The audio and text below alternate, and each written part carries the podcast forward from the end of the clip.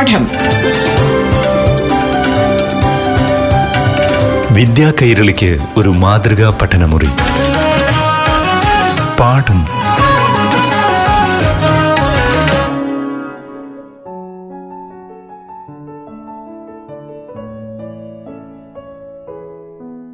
പ്രിയപ്പെട്ട കുട്ടികളെ ഇന്നത്തെ പാഠം ക്ലാസ് ഇവിടെ ആരംഭിക്കുകയാണ്. ഇന്ന് ആദ്യം അഞ്ചാം ക്ലാസ്സിലെ മലയാളം പാഠഭാഗം കേൾക്കാം. ക്ലാസ് നയിക്കുന്നത് കിളിമാനൂർ ഗവൺമെന്റ് എച്ച് എസ് എസിലെ അധ്യാപിക എ സെലീന. പ്രിയപ്പെട്ട കൂട്ടുകാരെ എല്ലാവർക്കും നമസ്കാരം. അഞ്ചാം ക്ലാസ് കേരള പാഠാവലിയിലെ പ്രകൃതി പാഠം എന്ന ഭാഗമാണ് നമ്മൾ ഇന്ന് ചർച്ച ചെയ്യുന്നത്.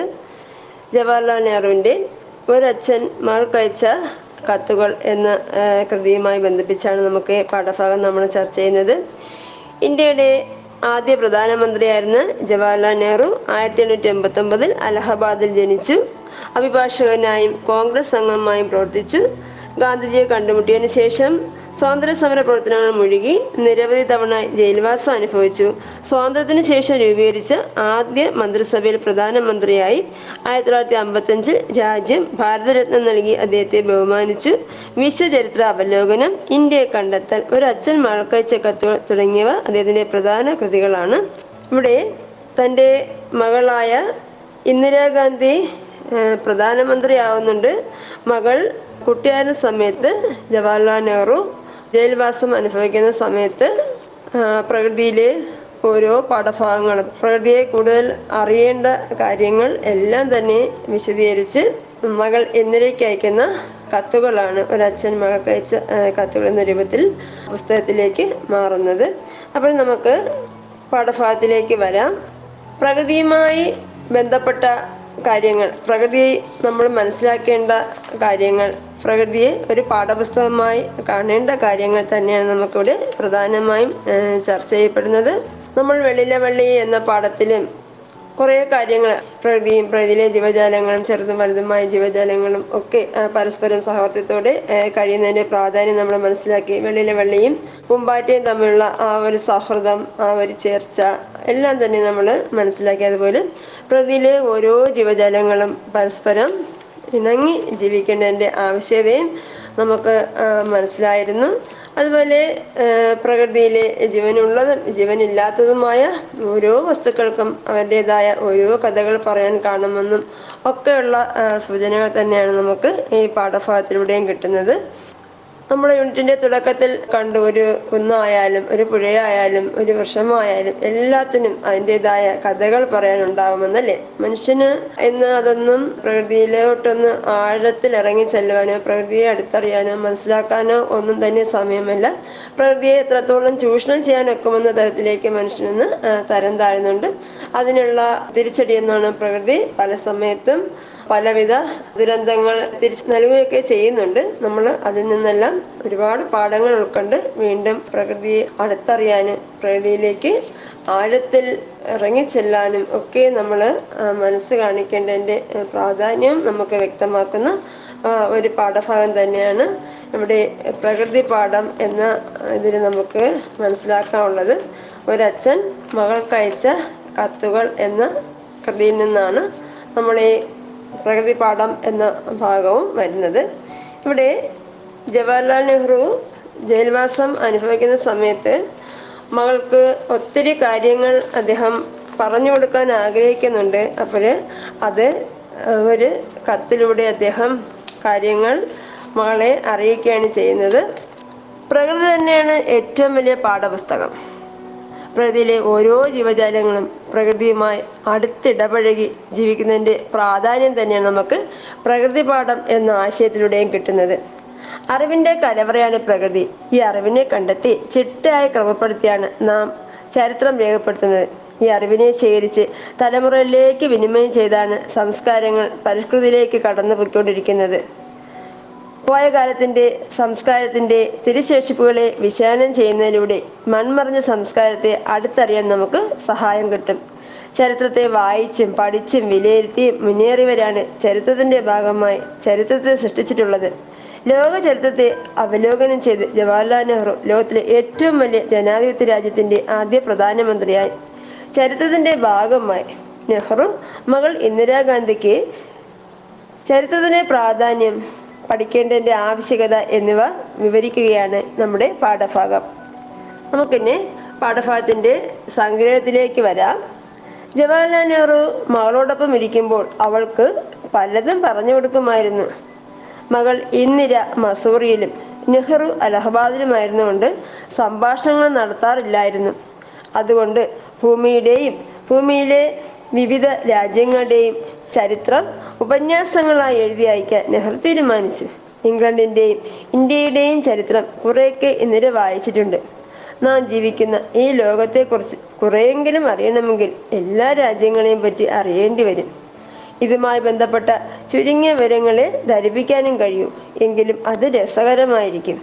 ലോകവും അതിൽ വസിക്കുന്നവരും സഹോദരങ്ങളാണെന്ന് മനസ്സിലാക്കാൻ അത് മതിയാകും. വലുതാകുമ്പോൾ കൂടുതൽ പുസ്തകങ്ങൾ വായിക്കും. അപ്പോൾ ഏത് കഥയെയും നോവലിനേക്കാൾ അത് രസകരമായിരിക്കുമെന്നും നെഹ്റു വിശ്വസിക്കുകയും ആ കാര്യങ്ങൾ മകൾക്ക് എഴുതുകയും ചെയ്തു. പുസ്തകത്തിൽ നിന്ന് ചരിത്രം പഠിക്കുന്നതല്ല ചരിത്രത്തെ മനസ്സിലാക്കാനുള്ള വഴി മറിച്ച് പ്രകൃതിയാവുന്ന പുസ്തകത്തിൽ നിന്ന് നേരിട്ട് പഠിക്കുകയാണ് നല്ലത്. മലഞ്ചെരുവുകളിലെ ഓരോ കല്ലും പ്രകൃതിയാവുന്ന പുസ്തകത്തിലെ താളുകളാണ്. ഏത് ഭാഷയും വായിക്കുന്നതിന് ആ ഭാഷയിലെ അക്ഷരങ്ങൾ പഠിക്കണം. അതുപോലെ ചരിത്രം വായിക്കണമെങ്കിൽ പ്രകൃതി ഭാഷയിലെ അക്ഷരമാല പഠിക്കണം. പ്രകൃതി ഭാഷ കുറച്ചൊക്കെ വായിക്കാൻ ഇപ്പോൾ തന്നെ നമുക്ക് എല്ലാവർക്കും അറിയാം. ഉരുണ്ടതും മിനുമിനുത്തതുമായ ചെറിയ ഉരുളം കല്ല് എങ്ങനെ ആ രൂപത്തിലെത്തിയെന്ന് മനസ്സിലാക്കാനുള്ള കണ്ണും ചെവിയുമുണ്ടെങ്കിൽ ആ കല്ല് കഥ പറയും. വലിയ പാറയിൽ നിന്ന് പൊട്ടി വീണ് മഴയിലൂടെ ഒലിച്ച് നദിയിലെത്തും. അതിലൂടെ ഉരുണ്ട് മുനകൾ തേഞ്ഞ് മിന്നുന്നതും മിനുസമുള്ളതുമായ കല്ലായിത്തീരും പിന്നീടും അത് ഉരുണ്ടാൽ മണൽത്തരിയായി കൊച്ചുകുട്ടികൾക്ക് കളിക്കുവാനും മൺമാളികൾ പണിയുവാനുമുള്ള മണൽപ്പുറമായി തീരുകയും ചെയ്യുമായിരുന്നു. ഒരു ചെറിയ കല്ലിന് ഇത്രയും പറയുവാൻ കഴിയുമെങ്കിൽ പാറകളിൽ നിന്നും പർവതങ്ങളിൽ നിന്നും മറ്റനേകം വസ്തുക്കളിൽ നിന്നും ഇത്രയധികം അറിവുകൾ നേടാൻ കഴിയും എന്നിവിടെ നമുക്ക് ഒരച്ഛൻ മകൾക്കയച്ച കത്തിലൂടെ അതിൽ നമുക്ക് മനസ്സിലാക്കാൻ കഴിയുന്നുണ്ടല്ലേ? അപ്പോൾ പ്രധാനമായും പ്രകൃതിയിലെ ഓരോ വസ്തുക്കളും നമ്മൾ സസൂക്ഷ്മം നിരീക്ഷിക്കുകയാണെങ്കിൽ അതിന് ഓരോന്നിനും നമ്മോട് ഒരുപാട് കഥകൾ പറയുവാൻ ഉണ്ടാകുമെന്ന് നമുക്ക് ഈ പാഠസംഗ്രഹത്തിൽ നിന്ന് മനസ്സിലായി അല്ലേ? അപ്പോൾ കുട്ടികൾ ഓരോരുത്തരും ഇവിടെ കല്ലിനുമുണ്ടൊരു കഥ പറയാൻ എന്ന രീതിയിലാണ് നമ്മളത് മനസ്സിലാക്കുന്നത്. നെഹ്റു ജയിൽവാസം അനുഭവിച്ചിരുന്ന സമയത്ത് മകളോട് പറയാൻ അദ്ദേഹം ആഗ്രഹിച്ചിരുന്ന കാര്യങ്ങൾ ഓരോന്നായി അദ്ദേഹം കത്തിന്റെ രൂപത്തിൽ മകൾക്ക് അയക്കുമായിരുന്നു. പ്രകൃതിയെക്കുറിച്ചും പ്രകൃതിയെ കൂടുതൽ അറിഞ്ഞിരിക്കേണ്ടതിന്റെ പ്രാധാന്യത്തെക്കുറിച്ചും ഒക്കെ തന്നെയായിരുന്നു അദ്ദേഹം കൂടുതലും ഇന്ദിരാഗാന്ധിയെ കാര്യങ്ങൾ ബോധിപ്പിച്ചിരുന്നത്.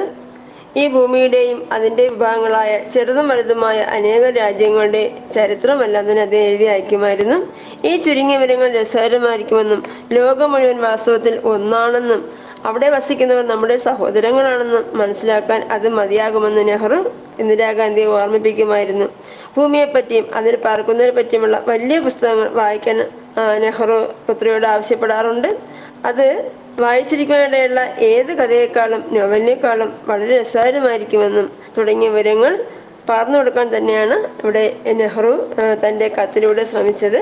പാറയിൽ നിന്ന് അടർന്ന ചെറു കഷ്ണം നദിയിലൂടെയും അരുവിയിലൂടെയും എല്ലാം ഒലിച്ച് പരിവർത്തന രൂപമാറ്റം സംഭവിച്ച് അതിന് മാറ്റങ്ങൾ ഉണ്ടാവുന്നു പരിവരുത്ത പ്രതലം മിനുസമുള്ളതായി തീരുകയും നിരന്തരമായ ഒഴുക്കിന്റെ അവസാനം മണൽത്തരിയായി കടൽക്കരയെ അടിയൊക്കെ ചെയ്യുന്നു എന്നത് മനസ്സിലാക്കിച്ചു.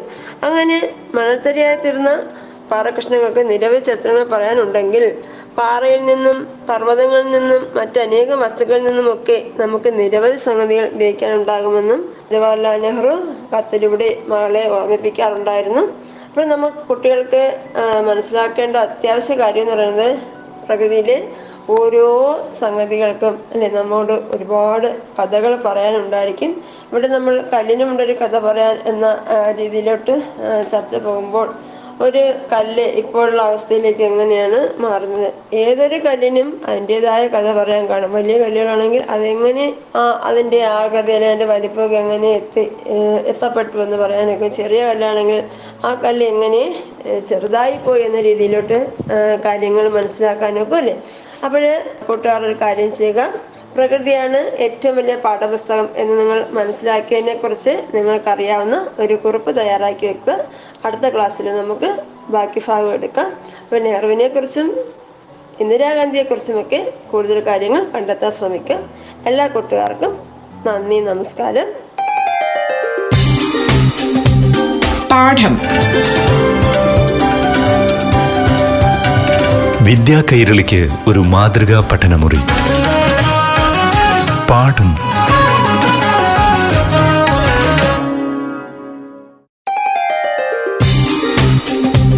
പാഠം.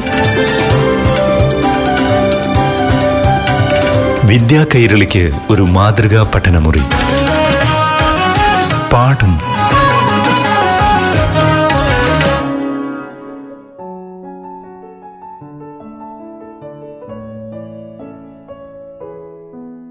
പ്രിയപ്പെട്ട കൂട്ടുകാരെ ഇനി ആറാം ക്ലാസ്സിലെ മലയാളം പാഠഭാഗം കേട്ടാലോ?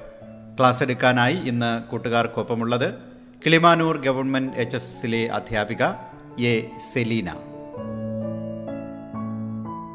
പ്രിയപ്പെട്ട കൂട്ടുകാരെ എല്ലാവർക്കും നമസ്കാരം. ആറാം ക്ലാസ് അടിസ്ഥാന പാഠാവലിയിലെ തള്ളവരിലില്ലാത്ത ഗ്രാമം എന്ന പാഠഭാഗമാണ് നമ്മൾ ഇന്ന് ചർച്ച ചെയ്യുന്നത്. ശീർഷകം കേൾക്കുമ്പോൾ തന്നെ കൂട്ടുകാർക്ക് വല്ലാത്തൊരു വൈചിത്രം തോന്നാം അല്ലെ? ഒരു വിചിത്രത തോന്നാം. തള്ളവരില്ലാത്ത ഗ്രാമം. നമ്മൾ അങ്ങനെ ചിന്തിക്കാറേ ഇല്ല ഇതിന് നമുക്ക് ഒരു കൗതുകം തോന്നുന്ന ശീർഷകം തന്നെയാണ്. നമുക്ക് ആ ചിത്രം കൂടെ നോക്കുമ്പോൾ പടഭാഗ ചിത്രം കൂടെ നോക്കുമ്പോൾ കുറേ കൂടെ വ്യക്തത വരുമെങ്കിൽ നമ്മുടെ ആശയക്കുഴപ്പത്തിന് നിലനിൽക്കുന്നത് നമുക്ക് മനസ്സിലാക്കാം. പ്രശസ്തനായ മലയാള നോവലിസ്റ്റും എഴുത്തുകാരനുമാണ് ആനന്ദ് എന്നറിയപ്പെടുന്ന പി. സച്ചിദാനന്ദൻ.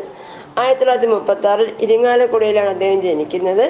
നാലു പട്ടാളത്തിൽ സേവനം അനുഷ്ഠിച്ചിട്ടുണ്ട് ശില്പകലയിൽ തൽപരനായ ആനന്ദിന്റെ പല നോവലുകളിലും മുഖചിത്രമായി അദ്ദേഹം നിർമ്മിച്ചത് സ്വന്തം ശില്പങ്ങളുടെ ഫോട്ടോ തന്നെയാണ്. കഥ നാടകം ലേഖനം പഠനം തുടങ്ങിയ വിഭാഗങ്ങളിലായി ഇരുപതോളം കൃതികൾ അദ്ദേഹം പ്രസിദ്ധീകരിച്ചിട്ടുണ്ട്. കേന്ദ്ര കേരള സാഹിത്യ അക്കാദമി അവാർഡ് വയലാർ അവാർഡ് തുടങ്ങിയവയെല്ലാം തന്നെ അദ്ദേഹത്തിന് ലഭിച്ചിട്ടുണ്ട്. ഗോവർദ്ധന്റെ യാത്രകൾ എന്ന കൃതിക്ക് ആയിരത്തി തൊള്ളായിരത്തി തൊണ്ണൂറ്റി ഏഴിൽ കേന്ദ്ര സാഹിത്യ അക്കാദമി അവാർഡ് ലഭിച്ചിട്ടുണ്ട്. ആനന്ദ് എഴുതിയ ഒരു മലയാള നോവൽ തന്നെയാണ് ഗോവർദ്ധന്റെ യാത്രകൾ. നമ്മുടെ ഭാരതേന്ദു ഹരിചന്ദ്ര എന്ന ഹിന്ദി സാഹിത്യകാരൻ ആധുനിക ഹിന്ദി സാഹിത്യത്തിന്റെയും ഹിന്ദി നാടകതയുടെയും പിതാവായ അദ്ദേഹത്തിന്റെ അന്തേർ നഗരി എന്ന നാടകത്തിലെ കഥാപാത്രമായ ഗോവർദ്ധനെ ഉപജീവിച്ചാണ് മലയാളത്തിൽ ആനന്ദിന്റെ ഗോവർദ്ധന്റെ യാത്ര എന്ന കൃതി രചിച്ചിരിക്കുന്നത്. മനുഷ്യജീവിതത്തിന്റെ അന്തസംഘർഷങ്ങൾ തികച്ചും വ്യത്യസ്തമായ ഭാഷയിലൂടെ വരച്ചിടുന്ന കൃതി തന്നെയാണ് ഗോവർദ്ധന്റെ യാത്രകൾ. ചരിത്രത്തിലൂടെയും സംസ്കാരത്തിലൂടെയും ഉള്ള ഒരു പുനർനിർമ്മിതിയായി നമുക്ക് ഇതിനെ കാണാം. ഇതിനും ആദ്യ വായന തന്നെ ചിലപ്പോൾ എല്ലാവർക്കും ഒരുപോലെ ആശയങ്ങൾ കിട്ടിയെന്ന് വരില്ല. അതുകൊണ്ട് നമ്മൾ ഇരുത്തി വായിക്കണം എന്നൊക്കെ പറയുന്ന ഒരു നോവൽ ഭാഗം തന്നെയാണ് തള്ളവരില്ലാത്ത ഗ്രാമം എന്ന് പറയുന്നത്. നൂറ്റമ്പത് കൊല്ലം മുമ്പ് തന്നെ ഭാരതേന്ദു ഹരിചന്ദ്രന്മാരെ പോലെയുള്ള എഴുത്തുകാർ നീതിയുടെ അസംബന്ധത്തെയും അപഹാസ്യത്തെയും നീതി നിശ്ചയത്തെയും എല്ലാം തന്നെ സൂചിപ്പിച്ചിരുന്നതായിട്ട് നമുക്ക് ഈ നോവലിൽ നിന്ന് മനസ്സിലാക്കാൻ കഴിയുന്നുണ്ട്. നിരന്തരമായ ശാരീരിക പീഡനത്തിലൂടെയും മാനസിക പീഡനത്തിലൂടെയും ഗോവർദ്ധനൻ എന്നും ചരിത്രപഥങ്ങളിലൂടെ സഞ്ചരിക്കുന്നതായിട്ട് നമുക്ക് മനസ്സിലാക്കാൻ കഴിയുന്നുണ്ട്. നീതി നിഷേധിക്കപ്പെട്ട ഗോവർദ്ധനൻ പലരുമായും ബന്ധപ്പെട്ടിട്ടും സംവാദങ്ങൾ ഏർപ്പെട്ടിട്ടും ഒന്നും തന്നെ അദ്ദേഹത്തിന് പരിഹാരം കിട്ടുന്നില്ല. ഈ നോവലിൽ നമ്മുടെ ഹൃദയത്തെ വേദനിപ്പിക്കുന്ന മതിപ്പിക്കുന്ന ഒത്തിരി രംഗങ്ങൾ നമുക്ക് കാണാൻ കഴിയും. അതിലെന്ന് പറയുന്നത് പെരുവരികളില്ലാത്തവരുടെ നഗരം എന്ന അധ്യായം തന്നെയാണ്. ആ ഗ്രാമത്തിലുള്ളവരെല്ലാം തന്നെ നെയ്ത്തുകാരാണ് അവരത് പരമ്പരാഗതമായി അവരുടെ ഉപജീവന മാർഗമായി സ്വീകരിച്ചവരാണ്. ബ്രിട്ടീഷ് ഭാഷയുടെ കാലത്ത് അവർക്ക് ഒരു ഭാരിച്ച ജോലി ബ്രിട്ടീഷ് ഗവർണർ കൊടുക്കുന്നുണ്ട്. ഒരു വർഷത്തിനുള്ളിൽ നൂറോ ഇരുന്നൂറിലധികമോ വസ്ത്രങ്ങൾ ഉൽപ്പാദിപ്പിച്ച് നൂറോ ഇരുന്നൂറോ എന്ന് പറയുമ്പോൾ നൂറോ ഇരുന്നൂറോ കിലോ വസ്ത്രങ്ങൾ ഉൽപ്പാദിപ്പിച്ച് കമ്പനിക്ക് ബ്രിട്ടീഷ് കമ്പനിക്ക് കൊടുക്കണം. അതിന് കഴിഞ്ഞില്ലെങ്കിൽ എന്ത് ചെയ്യും? അവരെ മുക്കാലിൽ കെട്ടി അടിക്കും. ആ ഒരു നിസ്സഹായരും നിരപരാധികളുമായ ഗ്രാമീണർക്ക് ഏറ്റുവാങ്ങേണ്ടി വരുന്ന ആ ചാട്ടവാരടി എന്ന് പറയുന്നത് വല്ലാത്ത കാടത്തം നിറഞ്ഞ ഒരു ശിക്ഷാവിധി തന്നെയായിരുന്നു. ചാട്ടവാരടി കൊള്ളുമ്പോൾ അവരുടെ ശരീരത്തിലെ തൊലി പൊളിയുന്നു. ചാട്ടവാരടിയേറ്റ് മാംസം തെറിക്കുന്നു. ചോരപ്പാടുകളും അസ്ഥിഖണ്ഡങ്ങളും എല്ലാം തന്നെ തെളിയുന്നു. ആ ദാരുണമായ ദൃശ്യം ഈ നോവൽ നമുക്ക് വല്ലാതെ വേദന ഉളവാക്കുന്നതായിട്ട് കാണാൻ കഴിയുന്നുണ്ട്. ഗ്രാമീണർക്ക് പിന്നെ ഒരു വർഷം അവർ അഹോരാത്രം പണിതാലും രാത്രിയും പകലും പകലുമെന്നില്ലാതെ പണിതാലും അത് അവർക്ക് ചെയ്തു തീർക്കാൻ കഴിയത്തില്ല. അതിന് കഴിയാതെ വരുമ്പോൾ വല്ലാത്ത ഈ മർദ്ദനമുറകൾ അവർക്ക് ഇറ- ഏൽക്കേണ്ടി വരികയും ചിലർ മരണപ്പെടുകയൊക്കെ ചെയ്യുന്നുണ്ട്. തലമുറകളായി ഇങ്ങനെ തുറന്നപ്പോൾ ഒരു നെയ്ത്തുകാരനെ ഗ്രാമീണൻ അതിന് കണ്ടുപിടിച്ച ഒരു ഹൃദയഭേദകമായ ഒരു പരിഹാര മാർഗം തന്നെയായിരുന്നു. കുഞ്ഞ് ജനിക്കുമ്പോൾ തന്നെ എന്ത് ചെയ്യും? പെരുവിരൽ അറുത്ത് കളയും. ആ കുഞ്ഞ് പെരുവില്ല പെരുവരില്ലാതിന് ജീവിക്കേണ്ടി വരുന്നു. പെരുവിരൽ ഇല്ലാത്തവന് പിന്നെ നെയ്ത്ത് ജോലി ചെയ്യാൻ കഴിയയില്ല. അങ്ങനെ അവർ ആ ജോലിയിൽ നിന്ന് പിന്നെ ഇങ്ങനെ ഒഴിവാക്കപ്പെട്ട് വന്നുകൊണ്ടിരുന്നു തള്ളവരില്ലാത്തവർ തങ്ങിയ പുഴയുടെ തീരത്തുള്ള ഈ ഗ്രാമം തള്ളവരില്ലാത്ത ഗ്രാമം എന്ന പേരിൽ അറിയപ്പെടാൻ തുടങ്ങി. പ്രാകൃതമായ അപരിഷ്കൃതമായ കാട്ടുനീതിയുടെ ചിത്രം നമുക്കിവിടെ കാണാൻ കഴിയുന്നുണ്ട്. പുതിയ കാലത്തിലേക്ക് വരുമ്പോൾ ഭീകരർ ബന്ധിയാക്കപ്പെടുന്ന പാവപ്പെട്ട നിസ്സഹായരായ മനുഷ്യരെ നമുക്കിവിടെ കാണാം. ഗോവർദ്ധനും അതിനൂടെ ബലിയാടാവുന്നുണ്ട് നമുക്ക് ഈ നോവൽ ഭാഗത്ത് മനസ്സിലാക്കാൻ കഴിയുന്നുണ്ട്. നീതി നിഷേധിക്കപ്പെട്ട മനുഷ്യൻ ചരിത്രത്തിലെ കാട്ടുപാതയിലൂടെ നാട്ടുപാതയിലൂടെ രാജവീതിയിലൂടെ നീതി നിഷേധിക്കപ്പെട്ട് നിരന്തരം ഇന്നും അലഞ്ഞുകൊണ്ടേയിരിക്കുന്നു. ഇങ്ങനെയുള്ള ദൃശ്യത്തെ അവതരിപ്പിച്ചുകൊണ്ട് ചരിത്രത്തിൽ നിന്നും പുരാണത്തിൽ നിന്നും സമകാലിക സന്ദർഭങ്ങളിൽ നിന്നും എല്ലാം തന്നെ ചേർത്തിണക്കി നിർമ്മിച്ച ഒരു നോവൽ തന്നെയാണ് ഗോവർദ്ധന്റെ യാത്രകൾ എന്നത്. ഇവിടെ ഗോവർദ്ധന്റെ കൂടെ എന്നും ഉണ്ടായിരുന്ന കുരുടനായ പൂച്ചയും തള്ളവരില്ലാത്ത ഗ്രാമത്തിൽ പ്രത്യക്ഷപ്പെടുന്നുണ്ട്. നേരിട്ടൊന്നും കാണാത്ത ധൃതരാഷ്ട്രം എല്ലാം കാണുകയും അറിയുകയും ചെയ്യുന്ന പോലെ ഈ നോവലിൽ പൂച്ചയും ഒരു സാക്ഷിയായി മാറുന്നത് നമുക്ക് മനസ്സിലാക്കാൻ കഴിയുന്നുണ്ട്.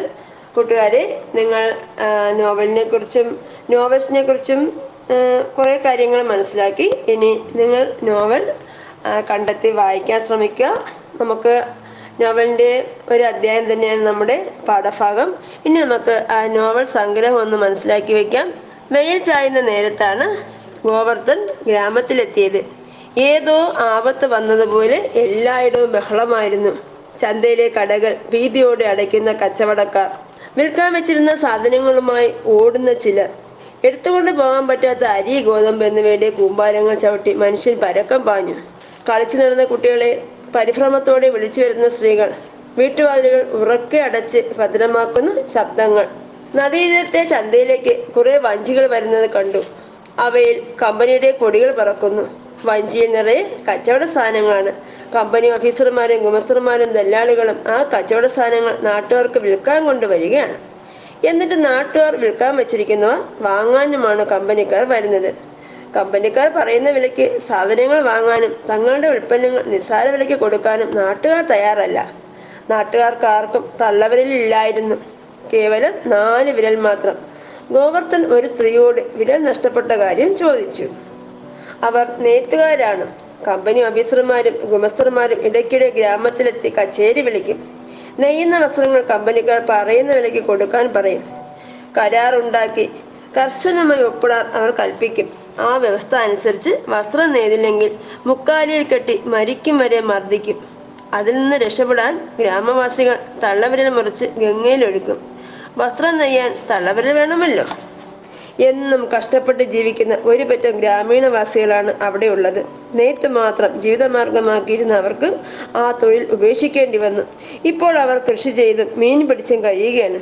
എന്നിട്ടും കമ്പനി ആ സാധുക്കളെ വെറുതെ വിട്ടില്ല. അവർ ഉൽപ്പാദിപ്പിച്ച ചണവും മീനും അരിയും വാങ്ങിയിട്ട് ഉപ്പും പുകയിലയും കറുപ്പും നിർബന്ധിപ്പിച്ച് കൊടുത്തു. അത് വാങ്ങാത്തവരെ മുക്കാലിൽ കെട്ടി മർദ്ദിച്ച് അവശരാക്കി. കമ്പനിക്കാരുടെ ഉപദ്രവമേറ്റ് മരിച്ച നിരപരാധിയായ മനുഷ്യന്റെ ഭാര്യയും കുഞ്ഞുങ്ങളും കരഞ്ഞ് കരഞ്ഞ് പരസ്പരം കെട്ടിപ്പിടിച്ചുറങ്ങി. അവർക്ക് മീതേ കൂടി രാത്രിയിലെ തണുപ്പ് ആ ആശ്വാസത്തോടെ ഇഴഞ്ഞു നടന്നു വീണു വീണുകിടക്കുന്ന അവരെ സമാധാനിപ്പിക്കാൻ രാത്രിയിലെ തണുപ്പിന് തോന്നി. കമ്പനിക്കാരും ഗുമസ്തനും പിടിച്ചേൽപ്പിക്കുന്ന സാധനങ്ങളും കടുത്ത ജോലികളും ഗ്രാമവാസികൾക്ക് താങ്ങാനാവുന്നില്ല.